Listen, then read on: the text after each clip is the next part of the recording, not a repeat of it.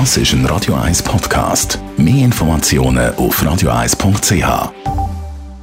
Die Morgenkolumne auf Radio 1. Präsentiert von Autop und Stützliwösch. Wir bieten den Schlieren, Zürich-Tüfenbrunnen und am Hauptbahnhof professionelle Innenreinigungen an. Wir freuen uns auf Ihren Besuch. Guten Morgen, Leder. Guten Morgen miteinander. Ich muss nochmal auf etwas zurückkommen, was schon vor fast zwei Wochen passiert ist. Etwas, was mich seitdem nicht mehr loslässt und fast Tag und Nacht beschäftigt. Es ist ein Ereignis und ein Hintergrund, der dermaßen aufführend und gewaltig ist. Sie können sich sicher erinnern, es sind die schwarzen Löcher, oder genauer gesagt, es ist die äh, Pressekonferenz, die abgehalten worden ist in sechs verschiedenen Städten rund um die Welt und wo man gezeigt hat, dass wir jetzt können ein sogenanntes schwarzes Loch fotografieren. Zwar nicht genau das schwarze Loch, sondern nur die Umrisse davon hat man können fotografieren. Aber das ist so ein unglaubliches Ereignis gesehen, wo man nie für möglich gehalten hat und wo alle begeistert oder auch erschüttert hat und auch mich.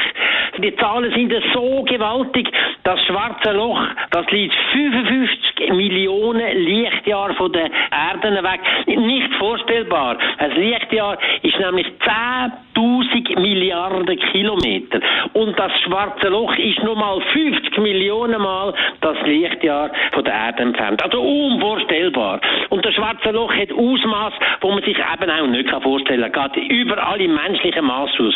Das hat eine Masse von 6,5 Milliardenfachen Sonnenmasse von unserem Sonnensystem. Und das entfaltet damit eine Gravitation, eine Anziehungskraft, die unerreichbar ist. Das kann Lichtstrahlen oder tut Lichtstrahlen abbügen, kann es sogar in eine Kreislaufbahn bringen.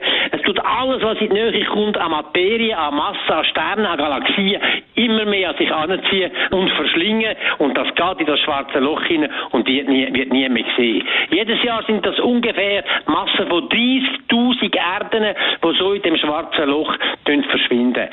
Das ist etwas so Wahnsinniges, dass es einem einerseits begeistert, aber es erschüttert einem auch.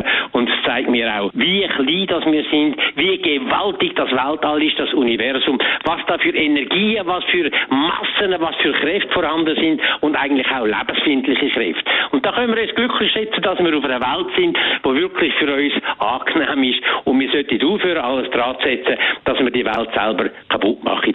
Denn der Einstein hat auch gesagt, es gibt zwei Sachen, die unendlich sind. Das Universum und die Dummheit der Menschheit.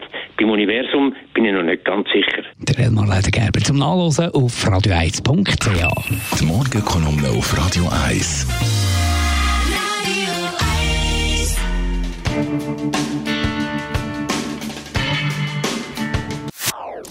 Das ist ein Radio 1 Podcast. Mehr Informationen auf radio1.ch.